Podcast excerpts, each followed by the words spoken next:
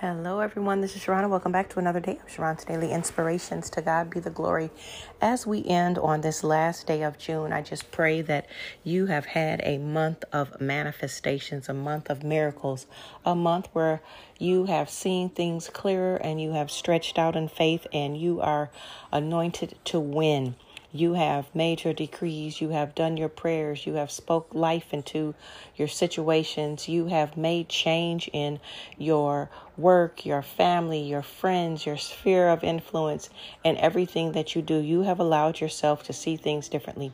You have allowed time for self care and you are ready to explore everything that July has to bring. You are looking forward to a better month. You are looking forward to being in a better place in your life, and God is ready to do it for you. All you need to do is walk through the door, get ready, get ready, get ready for a month of manifestations being blessed. Um, Get ready to experience the new. Get ready to explore your strength. Get ready for God to do a marvelous thing in your life. Be open, be honest, and be true to yourself. Don't hold back anything. Start journaling, um, start writing things down, and get ready for all things new. You deserve a new place in life. You deserve all the great things that God has for you.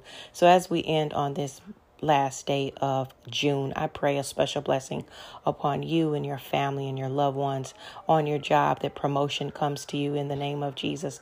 I decree and declare that you are the head, not the tail, above only, never beneath. You are anointed to prosper. You will get everything that you're desiring within the next 30 days. Get ready for the new. God is ready to do it. And I speak peace unto you now in Jesus' name. Blessings. Thanks everyone for listening. Make sure that you start to follow me and subscribe to the channel and go back and listen to the other podcasts as well. Thank you very much for your support. Have a wonderful day. I'll talk to you soon. Bye. Mwah.